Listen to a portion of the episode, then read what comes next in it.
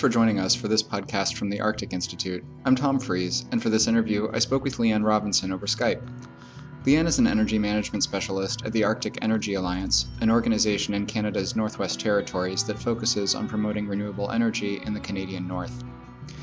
Leanne's work gives her great insight into the practical realities of renewable energy in the Arctic and into the enormous variation between different communities' assets and challenges. I started by asking Leanne for a general introduction to her work at the Arctic Energy Alliance and the landscape of renewable energy in the Canadian North.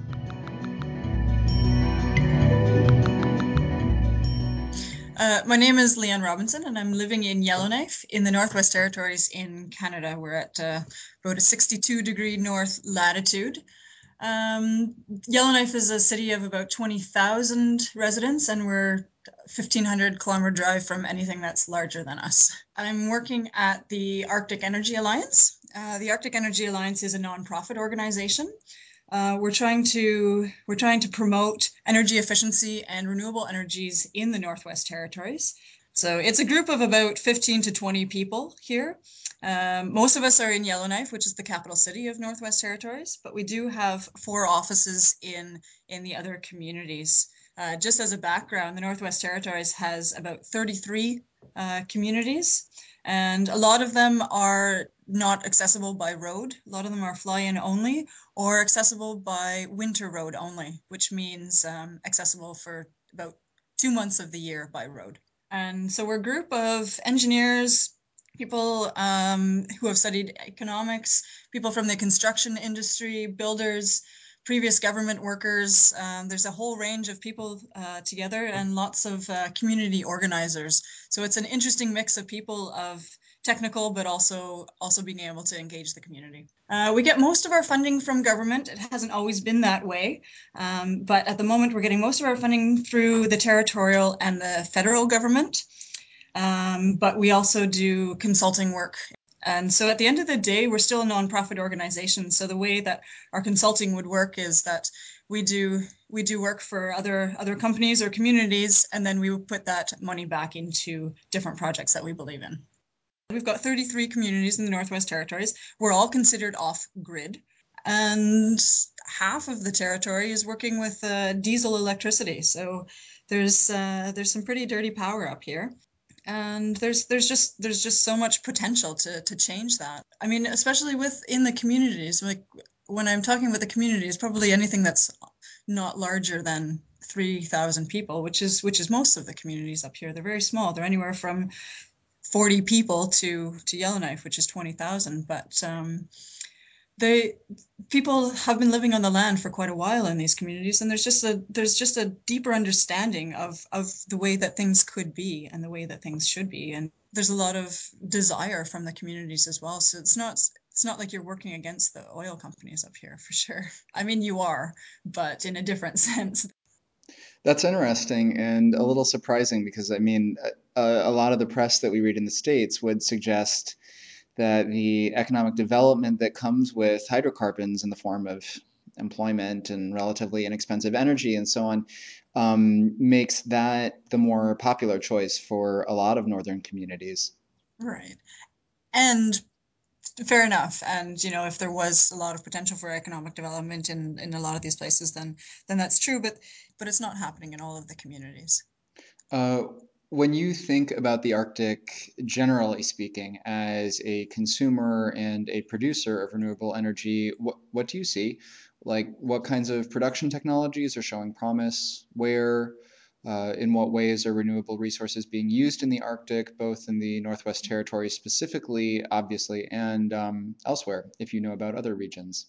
Uh, there's a there's a mix of technologies, and one of the one of the main ones that's coming through right now is biomass, and so uh, heating with wood or wood pellets. And so wood pellets are actually making a, a huge influx up here, which some people would argue um, is is either a good thing or a bad thing. And so people are are finding that heating with wood pellets is actually a lot cheaper than heating with oil, and we our source is a lot closer. Um, we have sources which are which are just over the border. We don't have anything in the Northwest Territories as of yet. Up here, heating is so much more important than well, it's just a larger part of the load than electricity. most of the renewable energies are focused on the electricity side of things, and so the heating side is actually something that's very, uh, very important as well. Um, heating with electricity just doesn't happen up here. Um, we're heating with mostly with fuel oil and a little bit of natural gas, a little bit of propane, and now getting into some residual heat. So that's that's that's a great thing. Another emerging technology is wind.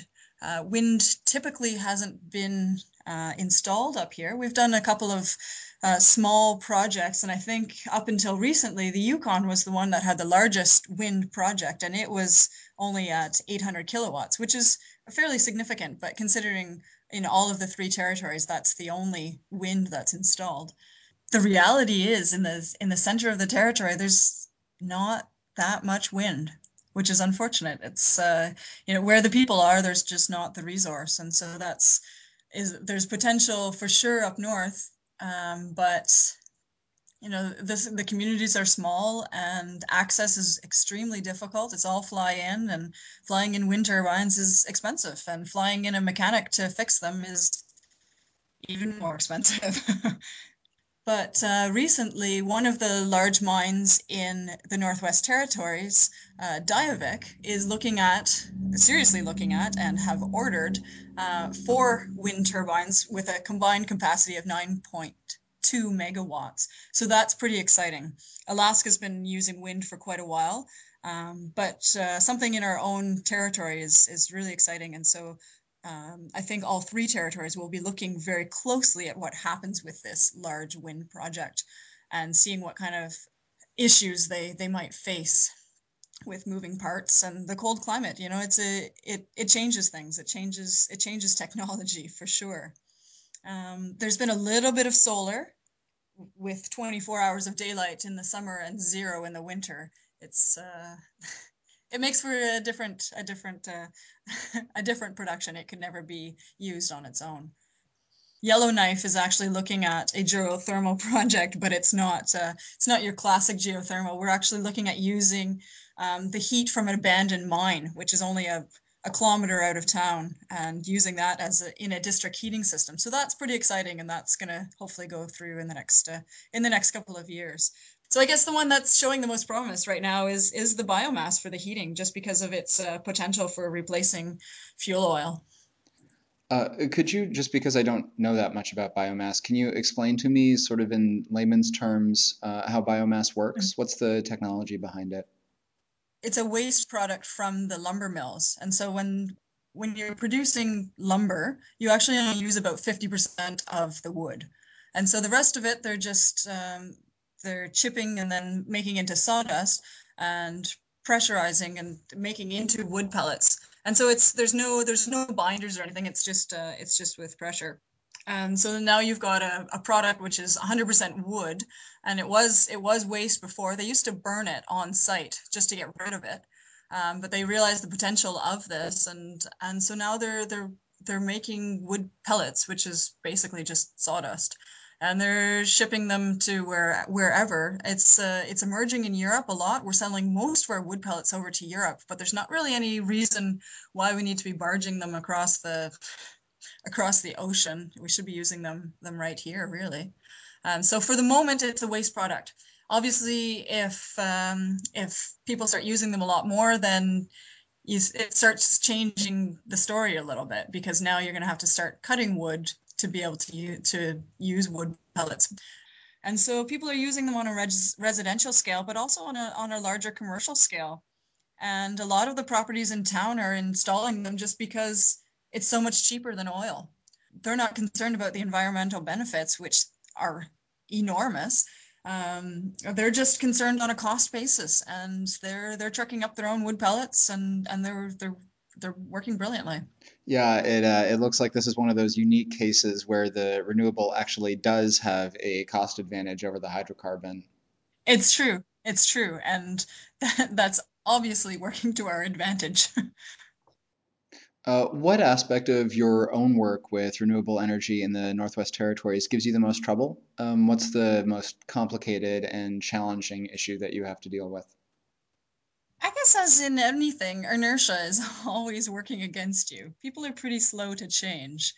Um, and so, you know, especially especially on larger scales, like individuals are a lot quicker. I find individuals catch on a lot better, but um, in terms of whole governments changing, it's it's it's a slow process as as it always is. I guess the other challenge is that uh, electricity is subsidized. So diesel electricity is subsidized, and if you're trying to put in solar or wind or or anything else, it's not subsidized. You can get funding for it, but you're you're paying the actual cost of electricity, whereas we're not right now. Um, electricity is extremely expensive, um, but nobody's paying the true price. So in Yellowknife, we're paying 25 cents a kilowatt hour. In the rest of the communities, they're paying about 42, but the real cost in some of the communities is a a dollar ninety or two dollars a kilowatt hour um, but they're not paying that. And so if you're paying a fifth of what the actual cost is, and you're putting in renewable energies, that the the economics just don't, they're just not there for the pure sense that you know you're not actually paying the real cost of diesel. And so that's that's a big challenge for sure. Um, there's also a little bit of a, a lack of capacity, which makes experimenting with renewable energies pretty difficult. And uh, I guess mostly just a, a, technical capacity in in smaller communities is always is always a challenge. Um, and so there's training that goes on and whatnot. But if you've only got a one of system, then then that makes it really really difficult. What does uh, financing look like for renewable energy projects? Um, who steps in to provide funding? What's the expected return on investment? Under what conditions? At what time horizon? Et cetera. Sure. Well, the, the territorial government has actually been pretty great these last years, stepping in for funding for renewable energy product projects, and they're really keen on getting a lot more in, which is which is great. For on small scale, uh, residents can get a third back of their of their costs um, costs being material uh, installation and shipping, up to 5,000 for homeowners or 15,000 for, for businesses. And if it's a community project, then, then up to half of the costs are covered up to 50 grand. Uh, the other thing is things, things are still really, really expensive. And so it's, it's still difficult to compete. Like as an example, putting in a, in a solar project and it's about, it's coming in on a in a community where there's road access, it's coming in at $12 a watt for solar. And that's a lot higher than down south for sure. We're not doing very much of it, so it it does cost a lot. And it's kind of like when solar was coming into play, you know, 10 years ago down south. The technology is pro- proven. Now we're still doing all the logistics of nobody knows how to do it correctly. Nobody knows what kind of regulations we need, what uh, how to work with the the power corporations and and that kind of stuff. So so those things are all very expensive, and it's expensive to to get people in there to do those things, and it's it's so different for each community.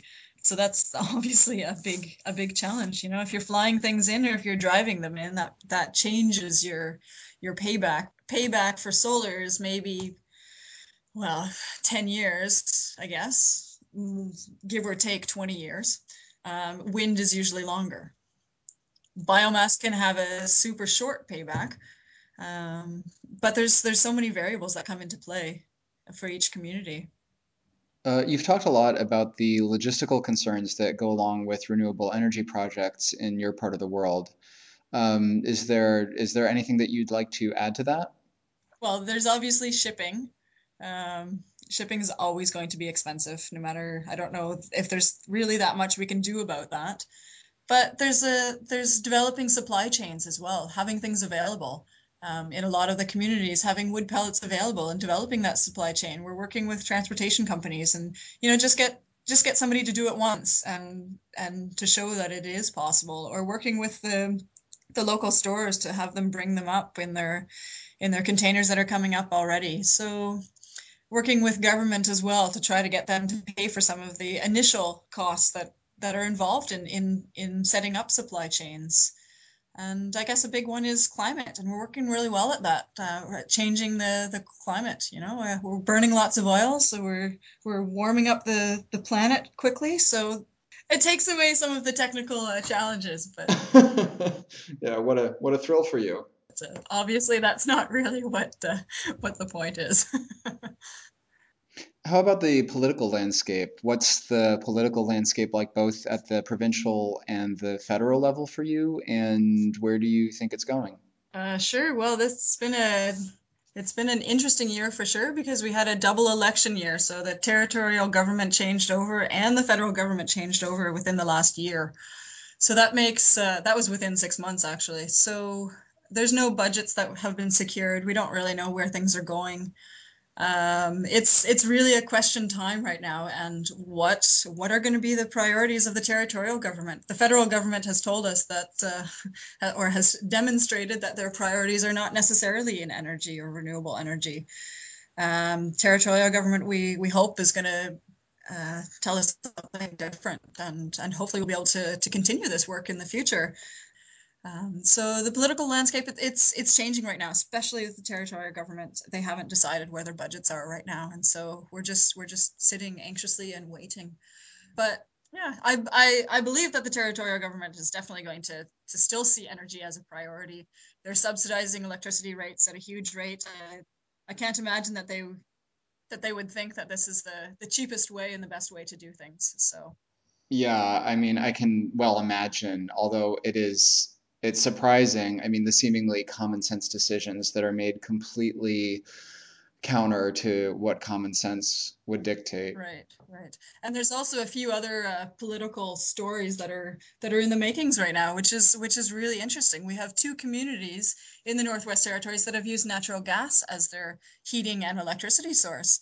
Um, both of them are coming off of natural gas. So one community, the community of Norman Wells, has known for quite a few years that um, that they will be running out of of their access to natural gas. So Norman Wells is an oil town, and the natural gas is the byproduct of the the oil that's produced there.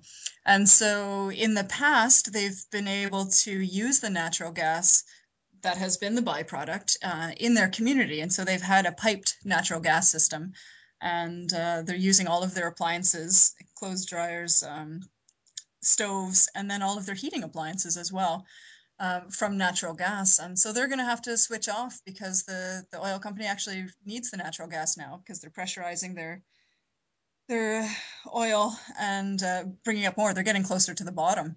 And so they're as of next year, and the year after they're no longer going to to have that access to natural gas. So now you've got a community that has to make an entire switch over. And so it's it's obviously very politically laced and it's it's an interesting uh, it's an interesting case study. What what does a community do when they when everybody has to switch over? And uh, for sure. And we have a, another community Inuvik, which has just recently received notice that their natural gas wells, they they had natural gas wells, so it's a little bit different than Norman Wells. They were they actually are receiving their natural gas from directly from the wells, but um, they've received notice very recently that that as of December, with 90% certainty, they won't have any left. And so not only do they have to switch over the entire community, but they need to do it really quickly. And so this is going to be a it's going to be a very interesting thing to see what happens. You know, their their emergency plan is to fly everybody out of that community, but flying 3,500 people out of a community is not really a very good uh, uh, plan. So what can they get in there quickly? And it's looking like um, biomass might be the quickest thing that they can get in there. Even though there isn't any history of it they're having trouble with all of the the diesel options. And so it's it it'll be an interesting story to follow for sure. So yeah last question. Uh, let's say it's 50 years in the future. What would you need to see to say that your work had been successful? I guess the obvious answer would be that you know, that I've had a direct uh, impact on reducing the greenhouse gas emissions of the Northwest Territories and that they're actually lower rather than higher than they were 50 years previous.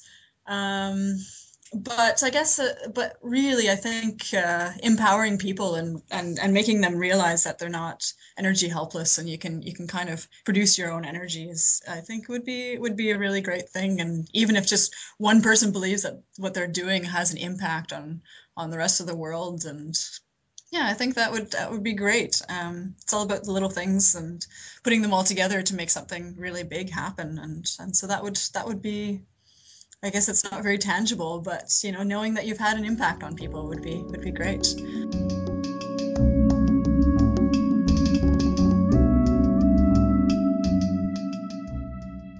Thanks for listening to this Arctic Institute podcast. The Arctic Institute is based in Washington, D.C. You'll find other interviews and new research on our website, thearcticinstitute.org. The music you've heard at either end of the interview is by the band Ghost and was downloaded and licensed under Creative Commons. For more information on this podcast or our other work, please send us an email. You'll find a link on our homepage.